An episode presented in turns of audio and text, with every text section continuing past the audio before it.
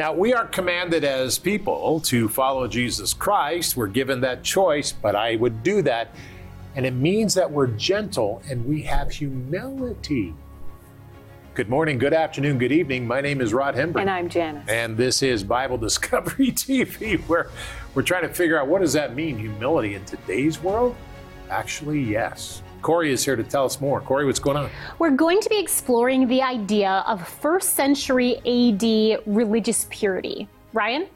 Well, Titus, to whom Paul was writing, was a pastor on the island of Crete. And what's really fascinating is that one of the most incredible artifacts ever discovered was found on this island. Going to be talking about that today. Very good. A lot to study in the next half hour, so stay with us. What are you doing, Jan? We're going to talk about the word successor. All right, successor. So get your Bible out, your Bible guide, turn to today's passage in Titus chapter 3. This is going to be a good one. Let's understand and study.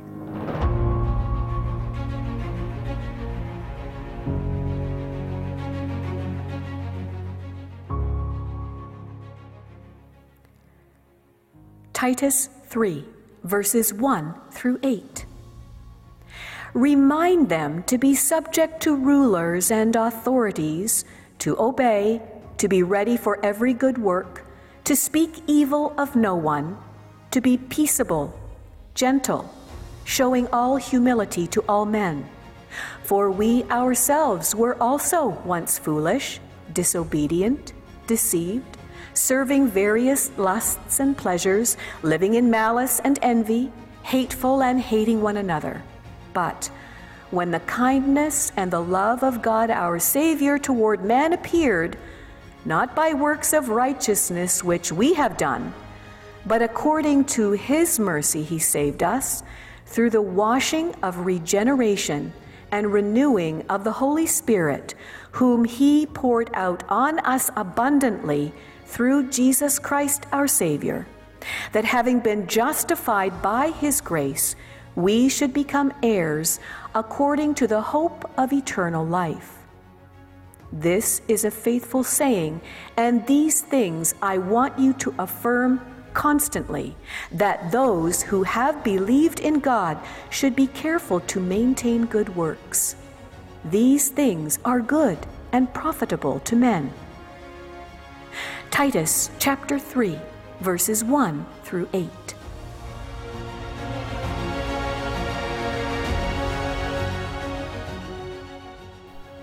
Titus is a good man. Chapters 1 to 3 is what we cover today, and he knew Paul. Let me tell you something Paul knew him. Uh, it, it is a great passage that we study today because we learn much. Now, becoming a Christian, a Christ follower, may be offensive to some, but let me be clear the advantages of being born again outweigh any offense. You see, God does not wait until we have grown mature in Him before giving us the advantages of a believer in Christ. It is true that Christians grow. And like everything else in our world, our Christian lives aren't static. We learn and we change as we experience life with God. Now, when we first truthfully come to Christ, God heals our spirit and gives us grace and the gift of eternal life. And then the Lord begins to change our attitudes and our thoughts about the things around us. We move from a culture of sin to a culture of God.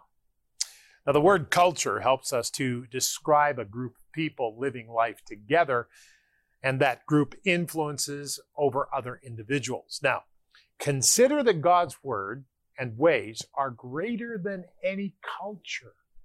And Christians can exist in all of them.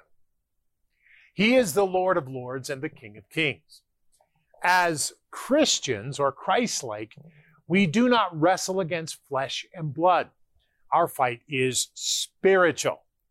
God helps us to grow in a new pattern, not in this world, but in the next in eternity. And that's exactly what we mean. Now, that's what we learn today as we begin to focus on what Paul said to Titus. We're looking at Titus 3 1 to 8. Take your Bible guide and turn to it if you'd be kind enough. If you don't have a Bible guide, why not? We'll send you one. Just write to us or call us or go to BibleDiscoveryTV.com. When you go there, click on the Bible Guide page. It'll take you to a donate page. And let me say, thank you very much for your donations. We really appreciate it, especially during the time of the pandemic. You've kept us alive. God has moved on your heart, and we thank you. We don't tell you how much, but we tell you we have need. Just give according to what God speaks to you because we trust the work of the Holy Spirit in you. Now, when you do that, you can download it just like we see it on BibleDiscoveryTV.com. Father, we pray today, Jesus, that you would help us to see what you've told Titus. We understand that Paul is the one who's writing to Titus, and you used Paul's personality in this particular passage to show him the truth about who you are. And that's really what we need to learn. We need to move our Christian life to another level, to become aware of what you've said and make it a part of our life so we can learn more about you. That's to prepare us for eternity. In Jesus' wonderful name. And we said together, Amen and Amen.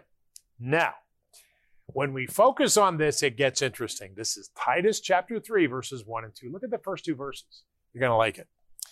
Remind them to be subject to the rulers and authorities to obey. Told you you're going to like it. We are subject to the rulers and authorities to obey, to be ready for every good work. Every good work, not evil. To speak evil of no one. To be peaceable people. To be gentle people.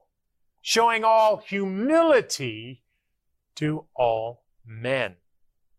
Now, this is what Paul tells Titus to be peaceable, to be gentle and showing humility is the way that we are commanded to live. And see, we can do nothing without the strength and grace of God. And I will tell you something to have those virtues in our lives, it has to be a transplant. God has to move out the old self and move in the new self. He does that through the power of the Holy Spirit, the Spirit of God.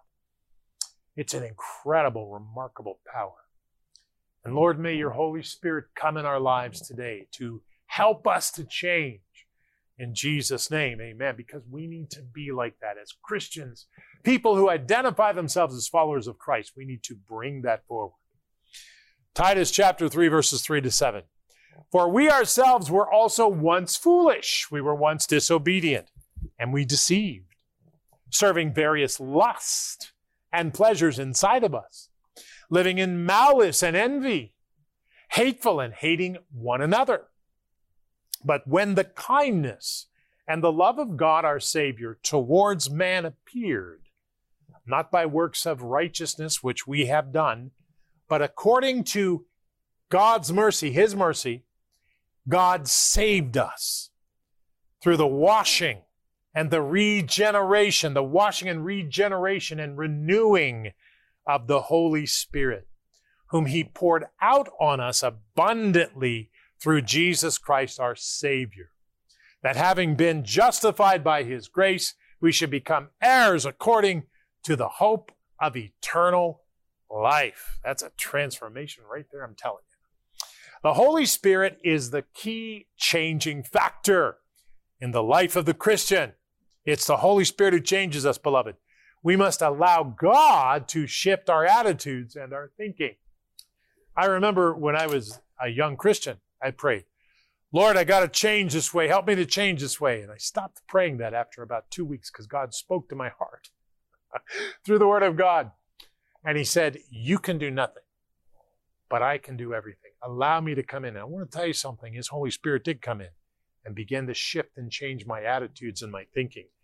That becomes very important, especially when you're talking about sin and the ideas of serving your own lust and everything else. We've got to allow God to work. And we won't do it, His Holy Spirit will, but we have to allow Him to work. Very important to remember that. Now, we go to Titus chapter 3, verse 8. Look at this. This is a faithful saying, he says to Titus, Paul says. And these things I want you to affirm consistently. I want you to affirm these, say yes to these. That those who have believed in God should be careful to maintain good works. These things are good and profitable to all men. oh, my goodness. It doesn't matter what culture you're in, they're good for everybody. Christians are profitable to everyone, everywhere. We must allow the Holy Spirit to move in our lives. Beloved, we have to affirm God, please come in. I like to do things my way, but I want to do things your way. I'm going to turn on, I'm going to get out of the driver's seat. I want you to sit in the driver's seat and I'll sit in the passenger seat. And I'll keep my mouth shut, although I can't, of which way I think we should go, because you ultimately know the way we should go. So help me, Lord, to be the one who follows you, because my decisions are not mine. Help me, Father, to follow you, because my decisions are not important. What's important is that I do what you have called me to do. That's important. Help me to do that today and help me to do that now in the midst of everything going on around us. Help me to do what you have called me to do in this time that you have placed me right now. In the name of Jesus Christ, and all of us together said, Amen. Hi, Rod Hembree. We go through the Bible in one year. It's exciting, it's great, and you can join us by searching Bible Discovery TV on your phone. That's right, on your phone, your iPhone or your Android phone. And when you do so, you'll find the app. You can download the app and watch it anytime you want. Never miss a program right here on Bible Discovery TV. We'll see you there.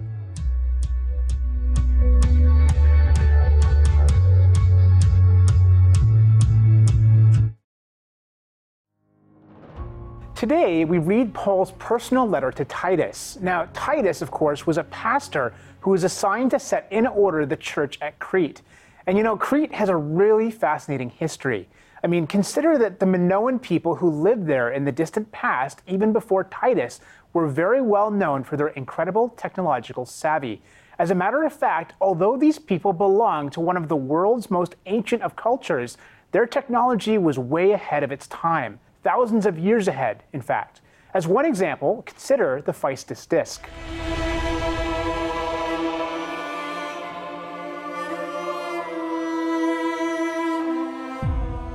Since excavations first began back in 1899, many startling discoveries have been made on the Mediterranean island of Crete.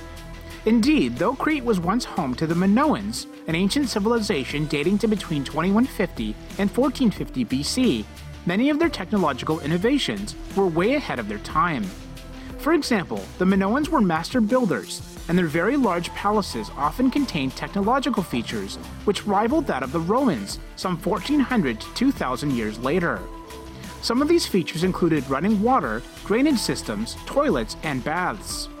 Also found among these ruins were various high quality artifacts made of elements such as rock crystal, ivory, gold, and clay, which clearly display the wealth, craftsmanship, and artistry of the Minoans. One of the most mysterious of these relics was discovered among some pottery at the Minoan Palace of Phaistos in Crete in the early 1900s.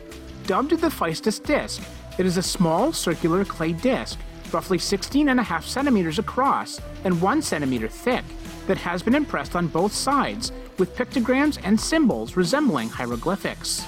This artifact is quite unique because unlike other Minoan clay tablets, which were left unbaked, this disc was deliberately fired, which gave permanency to the symbols contained on it. Also interesting is that these mysterious and indecipherable symbols are arranged in a line that spirals in clockwise from the outer edge of the disc to the center, or perhaps the other way round. And although there are 241 characters on the disc, many are repeated, so that only 45 different glyphs or symbols are present. Yet the most remarkable feature of the Phaistos disk is the fact that the various signs are identical each time they occur. This means that these symbols were not carved by hand. Rather, stamps carved from wood or cast in metal must have been used to print the symbols into the clay, which would make this the world's earliest example of movable type. Indeed, the Phaistos disk is dated to approximately 1700 BC, and if correct, then the Minoans were 2,500 years ahead of the Chinese, who reinvented movable type in the 9th century AD. The Minoan civilization is very much out of place within evolutionary history. Such an ancient culture could not have been evolved enough to accomplish such great technological feats. Ancient peoples such as these are a reminder that mankind indeed was created fully formed and intelligent from the beginning, just as the Bible proclaims. So, as we study ancient relics from the past like this, it becomes very obvious that ancient peoples were on at least the same level cognitively as we are today. We were never animals as evolutionists teach. And the Phaistos disc is just one of many thousands of examples of the ingenuity of ancient mankind. Artifacts like these contradict the evolutionary origin story so much that they've actually been classified as out of place artifacts, or OOPArts for short. And I actually produced a two hour documentary on this called 30 Out of Place Artifacts, which you can get by contacting our ministry, which I highly encourage you to do. And what's so exciting about this is that while artifacts like the Phaistos disc contradict evolutionary origin stories, they actually help confirm biblical history. Because the Bible teaches that we didn't evolve up from the animals. Rather, it teaches that God created human beings as is, fully formed and fully functional from the beginning. And the fact that we were made in God's image means that we were given cognitive abilities far above that of the animals. In other words, man was created fully human and intelligent right from the beginning. And with this proper understanding, these out of place artifacts aren't out of place at, at, all, nor do they create great mystery or controversy. And I think that's important because we understand that the Bible, we're getting science slammed in our face every day, so called science or science without God. And what happens is it's where we were very simple, one celled creatures, you know, and all that. But actually, the Bible says we were sophisticated creatures created in the image of God. Mm-hmm. And so, if anything, we're going down on the intellectual abilities, we're not going up. You say, what about the technology? But the technology is coming at a pace that should be faster than it's coming. Mm-hmm. And uh, we, you know, we don't have time to discuss this now, but it's very interesting, yeah. and we'll talk about it in a regular on the upcoming Church 365. All right, Jen or Corey, go ahead. okay, so I want to talk about one of the main themes in Titus, and that is on how we're not supposed to get involved and get distracted and get preoccupied with the outward symbols of righteousness. You know, uh, displaying our good works before men, or, or, or adopting religious traditions, or even religious dress. Uh, as part of our righteousness, but rather fully depending on Jesus Christ as our righteousness. That is a main theme that is throughout Titus and, and living in such a way uh, with your works and with your words and with your life that you properly represent the gospel of Christ. So these themes got me thinking about what that would look like in the first century. I know what outward piety looks like in this century when I'm living, but what would that look like in the first century? And there are many, many different ways in um, that that was expressed.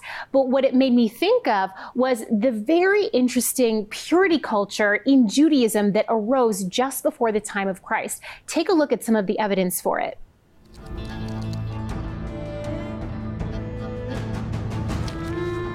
First century Judaism had as a uniting symbol the Jewish temple in Jerusalem. The temple centralized the giving of sacrifices and the various annual celebratory festivals of Israel. Though the temple and festivals were important, there was much more to ancient Judaism than this unifying place. Synagogues, scripture, and teachers of the law existed throughout Jewish society, and the faithful practiced their faith in all aspects of their daily life. Community synagogues were an essential aspect of Jewish daily faith, and in the first century BC, the mikvah, or immersion bath for ritual purity, joined the fold. Both public and private mikveh pools are known from archaeology. They're distinctive in their overall design and in where they are built. Namely, wherever there was a Jewish community, mikveh could be found. These baths enabled the faithful to observe the purity laws of bathing found in the Mosaic Law, in both a real and convenient way. Beyond mikveh, many researchers suggest that there was an even closer way to express the Jewish faith through dishes made of stone. The popularity of stone carved dishes increased in the first century BC and lasted until the second century AD. Their popularity largely coincides with the boom of known Jewish mikvah. The idea is that water for personal purification rites like hand washing before prayers and before meals could be kept in stone jars, as is seen in John chapter 2. On top of this, it's known that later Jewish thought believed natural stone to be more resistant to becoming ritually impure than other materials like wood or pottery. Or, at the very least, stone vessels and dishes could be purified with water, whereas pottery dishes, rendered impure, had to be destroyed. Pottery was very common and inexpensive, but its destruction was surely still a material loss and an overall inconvenience. Interestingly, the stone used in these dishes was chalk, which seems an unusual choice for dishes because it's a porous and dusty material. It must have had a distinct advantage for Jews in this time period, however, because it is consistently found in Jewish contexts, but almost never outside them. This may be due to the fact that the Mosaic Law does not mention stone vessels at all in its purity laws. Pottery was to be broken, wood washed with water, metal with water or fire, but nothing is said of stone. This scriptural loophole may have fostered the belief that stone cannot be rendered impure. Recently, near Nazareth in the city of Cana, where the Gospel of John records the stone jars of pure water, a chalkstone quarry has been unearthed. Inside the quarried cave, chalkstone vessels were found at different stages of production.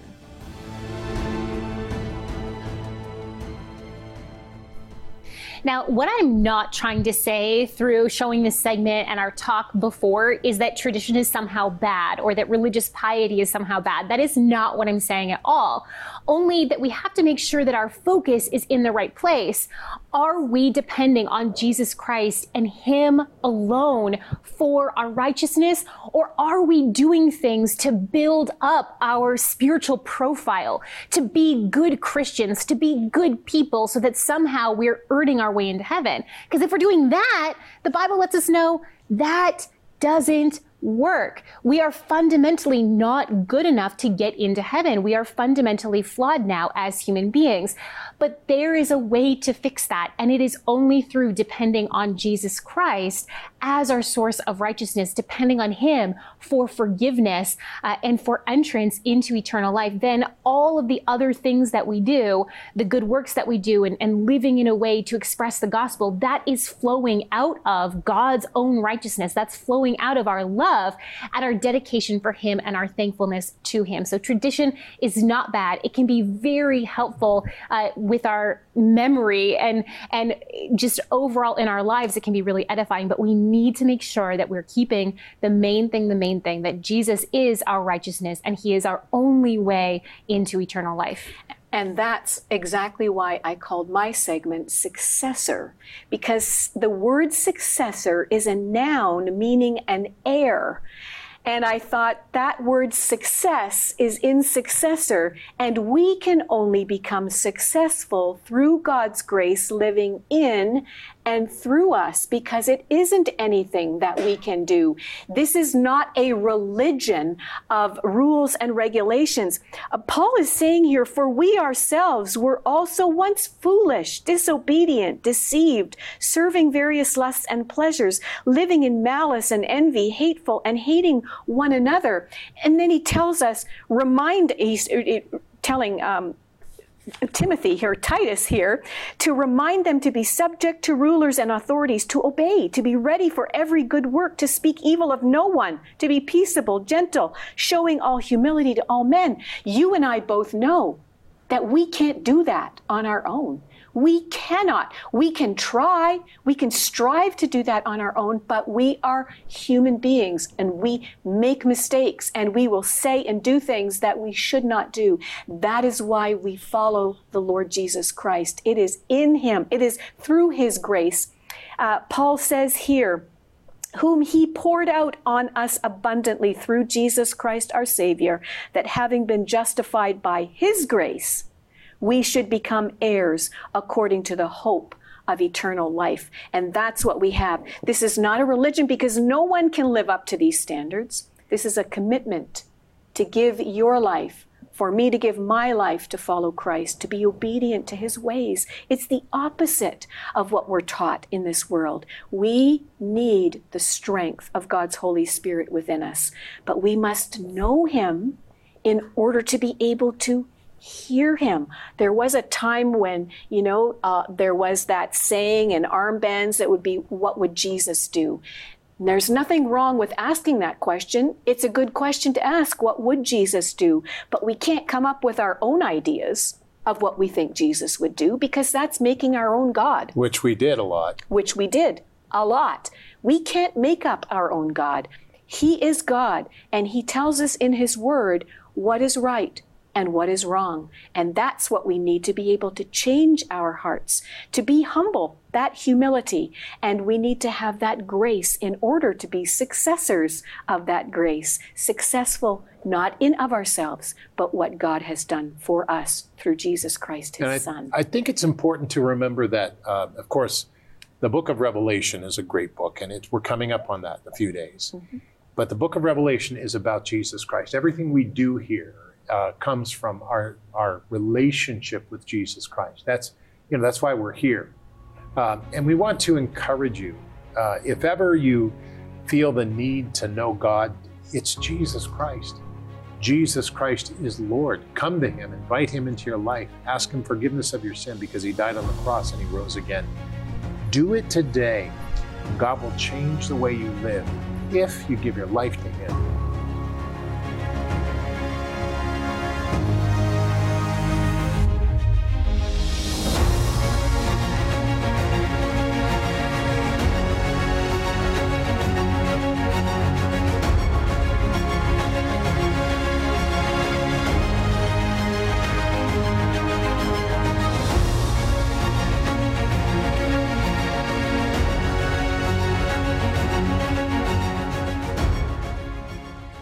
Remember, our prayer meeting begins at 3:30 on Monday, Wednesday, and Friday on Facebook and YouTube at BibleDiscoveryTV.com. And uh, when you go there, look up Bible Discovery and Prayer and get on and join us. We'll pray for you. Right now, let's pray today this way and say, Lord, help me to move into your grace and let your Holy Spirit, not my spirit, let your Holy Spirit change my life and change my thinking.